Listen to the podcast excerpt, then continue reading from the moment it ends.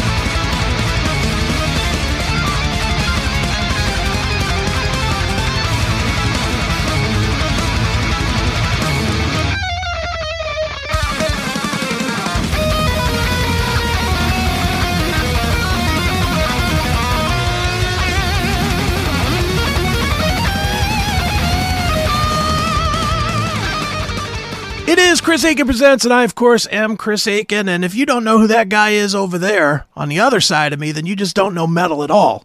He is a legend, a legend from the mighty Megadeth. He's a legend now with his own career past Megadeth. Uh, he is the great guitarist, Mr. Marty Friedman. Marty, how are you, man? How you doing, Chris? Nice to meet you. Yeah, good to good to talk to you, man. And um, you know, it, it's one of those things. The publicist hits me up and says, "Do you want to talk to Marty Friedman?" I, you know, it's like saying, "Do you want to talk to Elvis?" For me, so it's you know, it's a, it's an absolute yes, man. So it's it's absolutely a privilege to talk to you, man, and um, find out what's going on. Obviously, you've been in the news for some stuff you've been doing. So why don't why don't you catch everybody up? We'll start there with what you're what you're up to and what what's going on. Wow. Um, would you prefer me to wear headphones, or do you to hear everything fine the way it is right now? Yeah, I hear you fine. Okay, good. Um, so what am I doing now? Uh, so much stuff. Um, the main thing, I guess, right now is um, I've been recording my upcoming album uh, for almost a year now. And um, it's going to be finished by the end of the year, and it's going to come out in the spring of 2024 and um, boy, it's an ambitious one. But uh, of course, I say that every time. But uh, every time I have to top the one that was before it, so the task keeps getting uh, more and more insane. And right now, I would say I'm about uh, seventy-five percent done with that. Okay. And uh, at the same time, I'm editing uh, my autobiography, which will come out also next year. Um, and also. Um, I just did the most exhaustive um, instructional video series for TrueFire, the most exhaustive one they've ever done, and the most exhaustive one I've ever done by far. Um, it's the deepest dive into um, just the way I see music, which apparently is not the same as how others see it. Not that it's better or worse, but it's just completely different. So for the first time ever, including any of my other instructional things, for the first time ever, I've really actually worked hard on it and um, created this thing. And I did it at the end of the tour, um, the U.S. tour that I did uh, uh, earlier this year, and now it's just about finished. Just putting the last edits on, and uh, just about done with that. So um, it's kind of a lot of post production work at this point. Sure, it's all good. For for you, Marty, what is it that you have to do to challenge yourself? And I asked the same question to Steve Vai a year or so ago. And, you know, for him, it wasn't so much about playing as much as it was about challenging himself stylistically. Like he he felt like he reached certain plateaus in the various styles that he played. And that's why he would always try to do something very different or try and invent a new guitar or something like that. For you, what is it that challenges you to keep pushing forward? Um, it's uh, similar to that, but not exactly the same. I'm not really so much into uh, uh, trying something that I haven't done for the sake of trying something I haven't done. I'm trying to uh, impress me with something that I've never done before. You know, it's not like I'm going to suddenly wake up one day and say, okay, I'm going to be a rapper or something. Right. I, I, do what I do and I have my musical vision and sound. I just try to uh, do deeper things with it. I try to uh, make more complex emotions, deeper emotions in the music more interesting melodic twists and turns, more adventurous things, things that I wasn't deep enough to do last year or two years ago or five years ago, things that I couldn't hear back then, things that uh, I can only hear because life has given me more experiences since then, and of course, more, musical experiences. And um, just to const- consciously be aware of stuff that I've already done and not repeat it is just it's a natural a challenge that I've been doing forever. Um, and it's just the hardest part is that blank sheet when I just start from zero. It's like, how am I going to top that last thing that I just did? I worked my ass off. I'm completely done. I have nothing left. I got zero. and so that's the challenge but now that i'm about 70 80% done with this new record i'm pretty confident with it and uh, i really am looking forward to uh, uh, letting everybody hear it sure now how much if any do you think that you have changed as an artist by the change in culture you know obviously moving to japan and you've been there what two decades i believe so um, you know, with that, you know, as somebody, as I shared with you before we got started, that lived over in the Far East, like, you know, as well for a little bit of time, not certainly not two decades, just two years, but it is, you can't even explain it to somebody here how different culturally it is. You just can't. They don't understand, you know, the devotion to family and the devotion to heritage and the devotion to, you know, history that that goes on over there. And it does change you as a person. For you how did how has it changed you? Not necessarily as a person but as an artist. Has it changed the way you hear things and see things? How long how long were you in korea? Two and a half years. Two and a half years. That's a that's a good chunk of time there. And uh, kind of hit it right on the head. I mean every culture is completely different and you can't say one is better than the other because like it's like uh, comparing red and orange you know what i mean? Right. Um, it's meaningless but uh, it is completely different from where you and i grew up. I assume you grew up in america and mm-hmm. and uh, i grew up um, not too far from you on the east coast. And so it's just a great life experience that I would recommend to anyone to have a good serious amount of time, like a year, couple years, and actually like make a little base there, you know, get based there and really um, just try to not necessarily assimilate, but try to make your way through this other world and then see what you learn about yourself, see what you learn about your own country from a different mindset, see what mm-hmm. other people think about your own country. And um, because when you're in your own country, you're kind of blind to what the rest of the world thinks sure. about. And it's the same thing here, too, because like you're doing your own thing. You don't really care about what other countries think.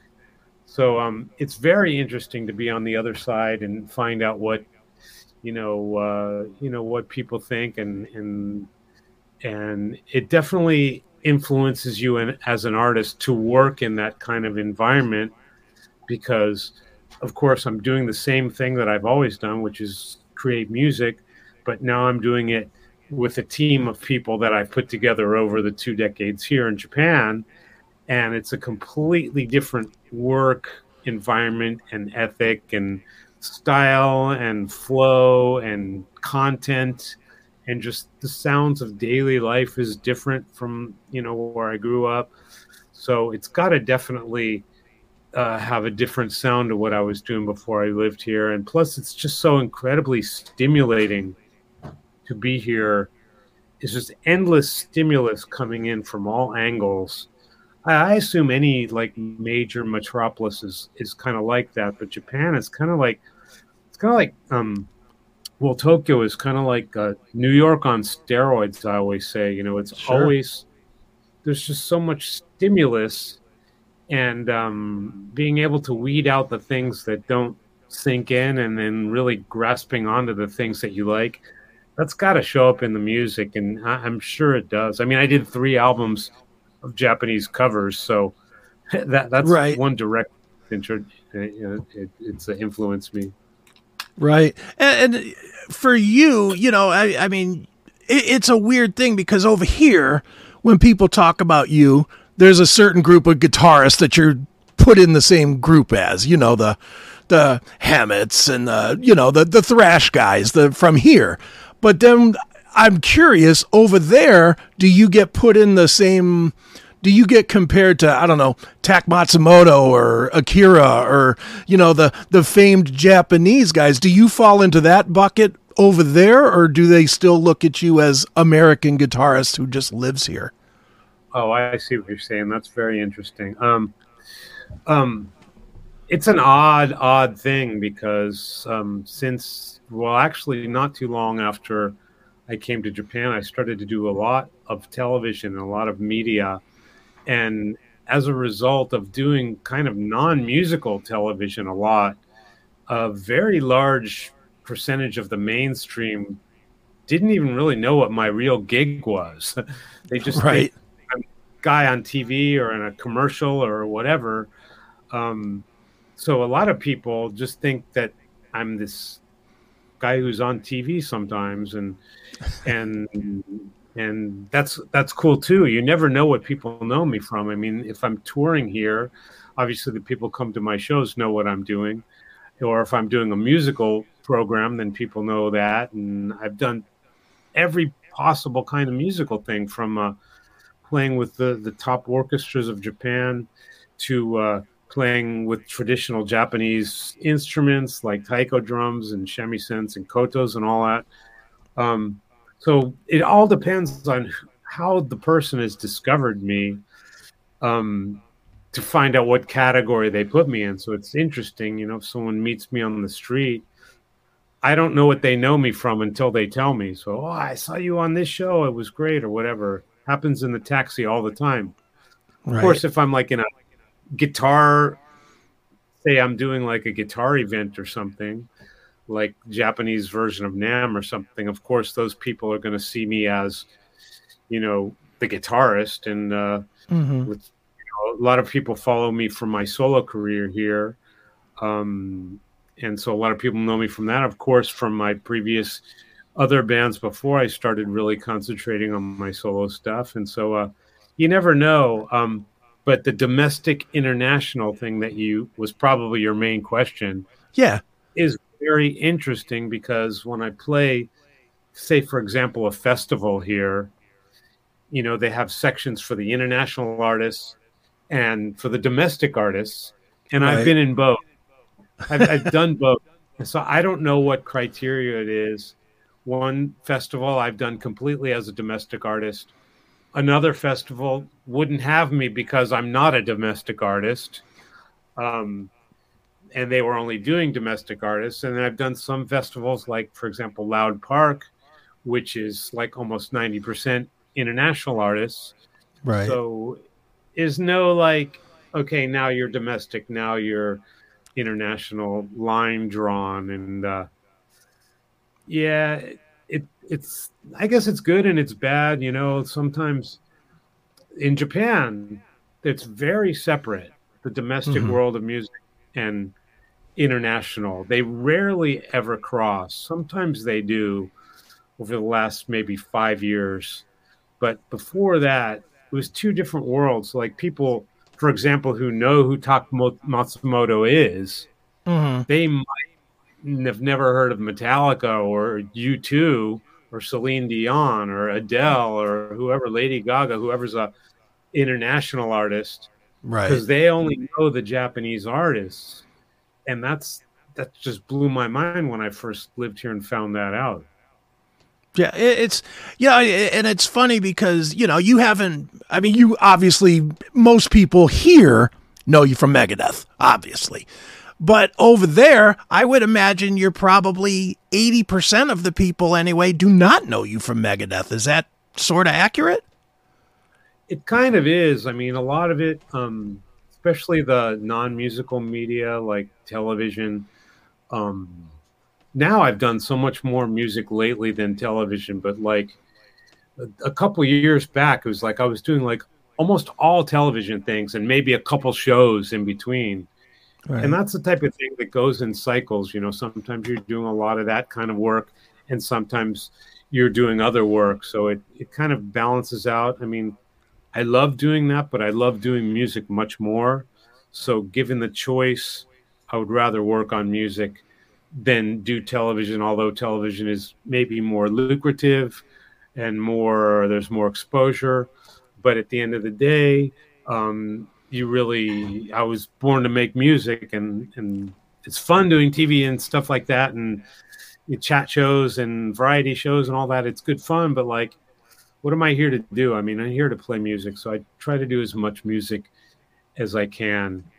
And, um, yeah, I mean, maybe like 20 years ago more people knew me from megadeth than than now sure but um you know if, if you've done so many things after that you know it's, it's like megadeth is one of the things that's a part of my career a very good part and uh then i played with them again um this year when they right. played at Budokan that kind of like reminded people what i did a long time ago not that that was the purpose of doing it but it kind of uh, for the people who knew me from that time, it was a real special special event, and a lot of people. What's he doing there? I mean, why why is he doing this? Like, oh, I get it. So, you know, it's it doesn't really matter. You know, if you, if you're digging what I'm doing, uh, it's all good. It's all good. Right on. Certainly. Well, dude, you brought it up, so let's talk about the couple of gigs that you did um, step on stage with Megadeth again. Uh, certainly internationally here, the the the buzz started going immediately. Marty's coming back. Marty's coming back. You know, uh, and I don't. You can answer that part if you want, but my question to you was just how was the experience for you? I mean, obviously it's fun, but is it like stepping back into old comfortable shoes or does it feel like you're stepping into someone else's band and just playing at this point? I mean how does it feel for you?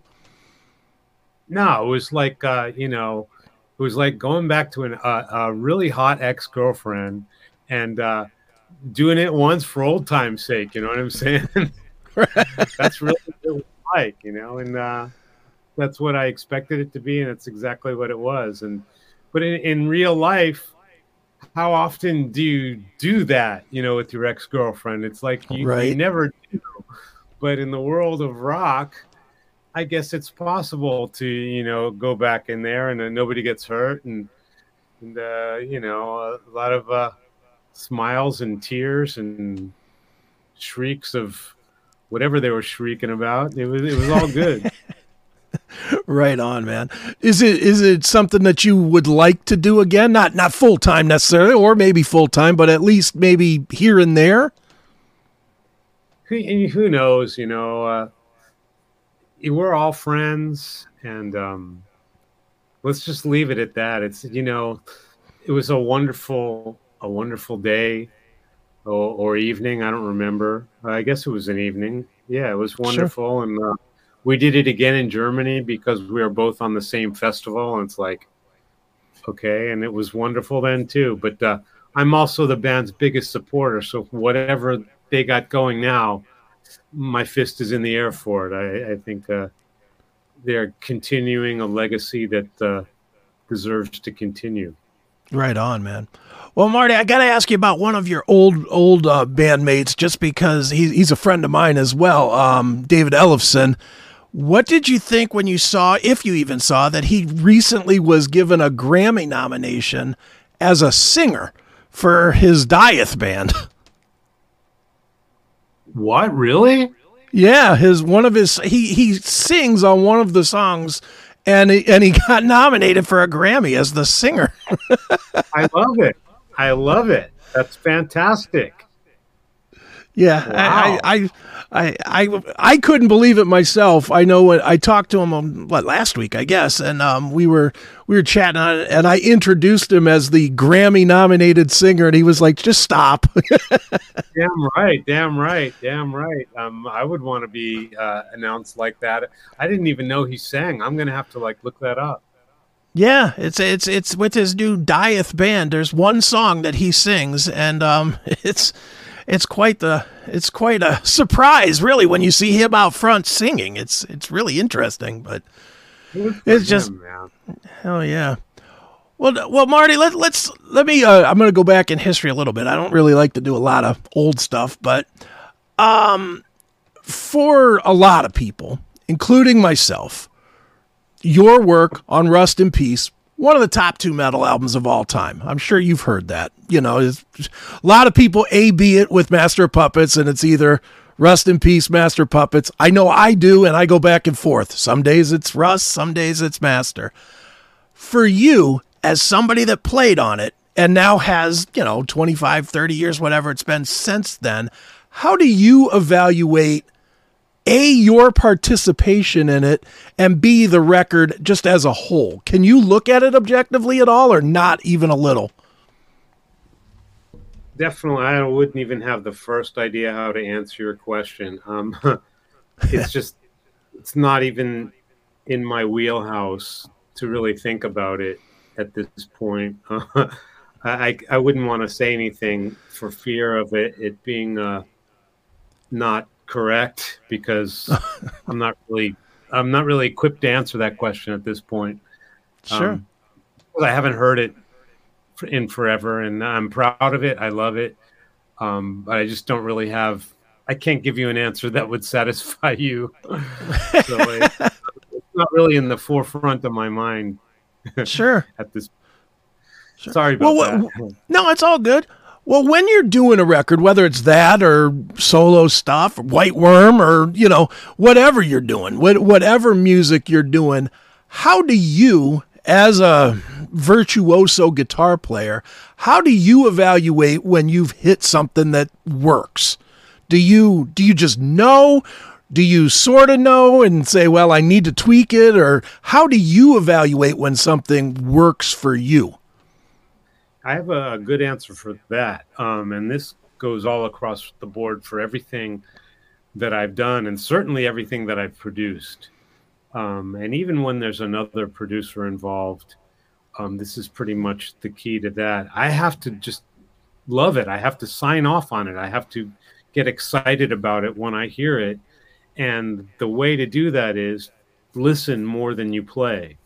And when you listen, listen back as if you're listening to someone else um, because it's just human nature to be kind to yourself um, after you've worked really hard on something and you've nailed it. Once you've nailed it and you've played it correctly, it's very easy to take that satisfaction and mistake it for actually liking it. Does this make sense?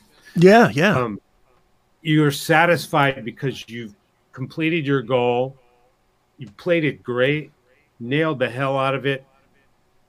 Do not mistake that for actually liking what just happened. Satisfaction with your performance and liking the content are two completely different things.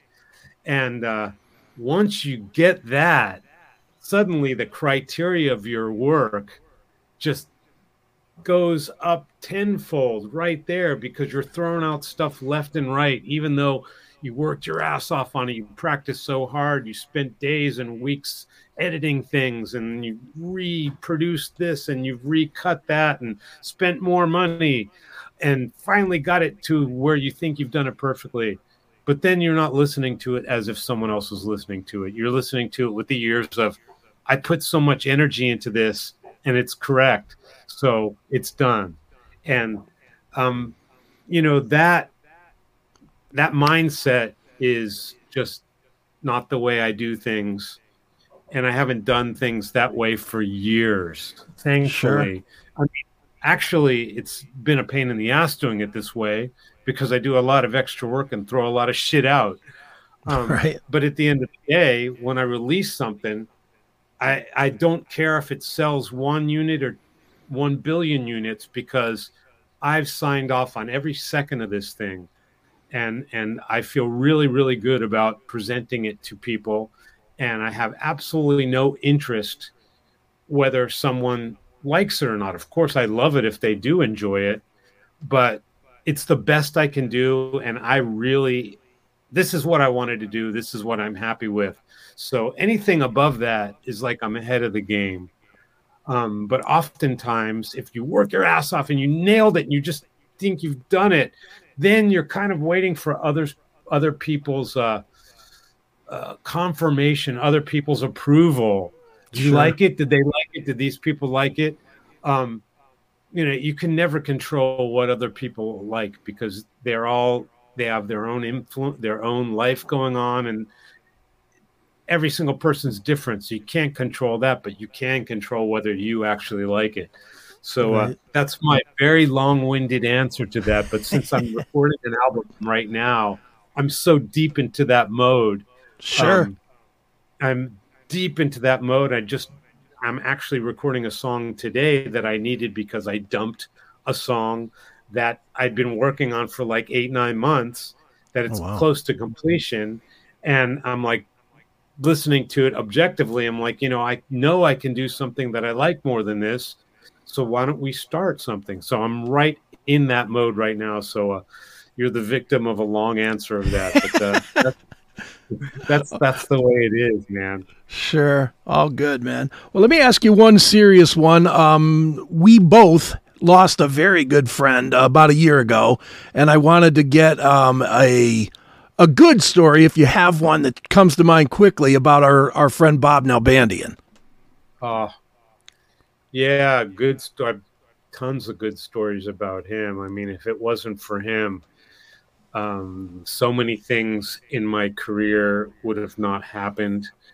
Um, he was like the first guy who knew people in the music business who was in my corner you know, when sure. I lived in Hawaii, which is literally just a speck of nothingness in the sea. He was up here, up not up here in Japan, but he was up in America, you know, playing my demo for people and writing about it in his magazine. And he didn't have to do that. There was no money in that for him. Um, but he genuinely liked it and liked me, and I liked him. And he was just in my corner, you know. And a lot of the people listening to your podcast probably have their own bands and they realize how few people actually go out of their way mm-hmm. to help you. You know, there's just so few helping hands out there, especially in your early days. Um, you know, people help you with money, they help you with food, they help you with gear, but not a whole lot of people help spread your product, spread your mm-hmm. music out to people you know, and that's something that money can't really buy. And Bob did that on so many levels um, from the beginning, just from sure. the earliest days. And and he's just he's the real deal, man. Completely through the love of music. You know, you, you see these people in the music industry, and maybe more so in America than in Japan, but these people in music industry jobs that have absolutely no business being in the music industry. Maybe they do because they have a good business sense and they mm-hmm. good business IQ.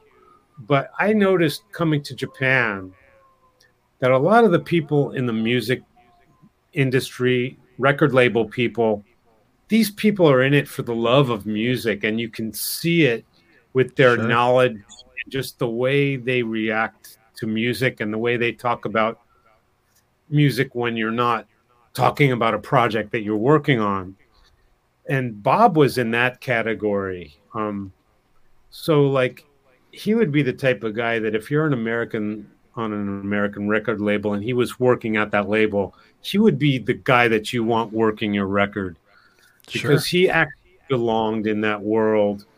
You know, so many people in the music business get in there for whatever reason, but when you talk to these people, they're just kind of blank pages, kind of vapid when it comes to music. Right. Not all, definitely not all, Sure. but a lot of these people, and they just kind of like glad hand you and schmooze you, and you know that's part of the music business. And but Bob was like the real deal. You could see it. Anything that he did was from the core of his being was just to Mhm. he could be a part of making music cooler for his own taste then Yeah. he would go out of his way to do it so i always love that about the guy just Yeah. way too young way too young to not have him there you know so much has happened since we've lost him that i would have been sharing with him so much Yeah, I, I do that every at least once a week. I think to myself, I'll, I'll hear something, or I, I'll be honest, the Metallica record, just as an example. You know, I mean, you obviously know his love of Metallica and his closeness to those guys. When the '72 seasons came out, I, I was I was so in my head. Oh, I gotta call. Oh, I can't. You know, it, it was that that kind of thing, and it just sucks. You know, is he 58 or something? It just it is the worst, but great guy. And I mean, his legend, hopefully, hopefully the, the videos, the inside metal documentaries, and, you know, obviously his work with you and people know that story, you know, hopefully that lives on because like you said, he was one of the true, true guys, not just a guy, you know, so Oh, no, you're you're so right, and everything that he kind of put together, he put a lot of people together.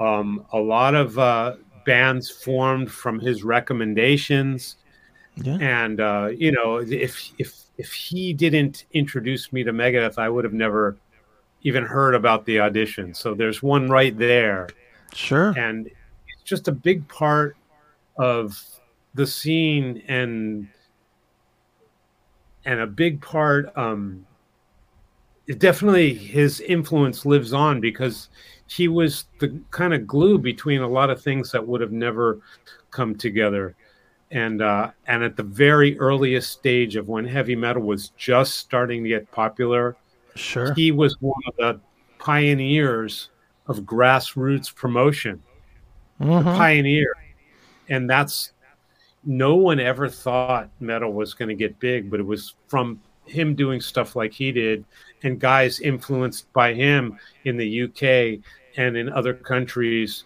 to do that kind of grassroots promotion next thing you know metal's big and big and big and it's still here now so like Sure. he definitely has a, a place solidified in the history of metal music his music I agree, definitely. Well, Marty, uh, let's wrap this one up. Um, you have, like as you said, you have new music that you're working on. Do you have a timeline for it, or is it kind of when it's ready, it's ready?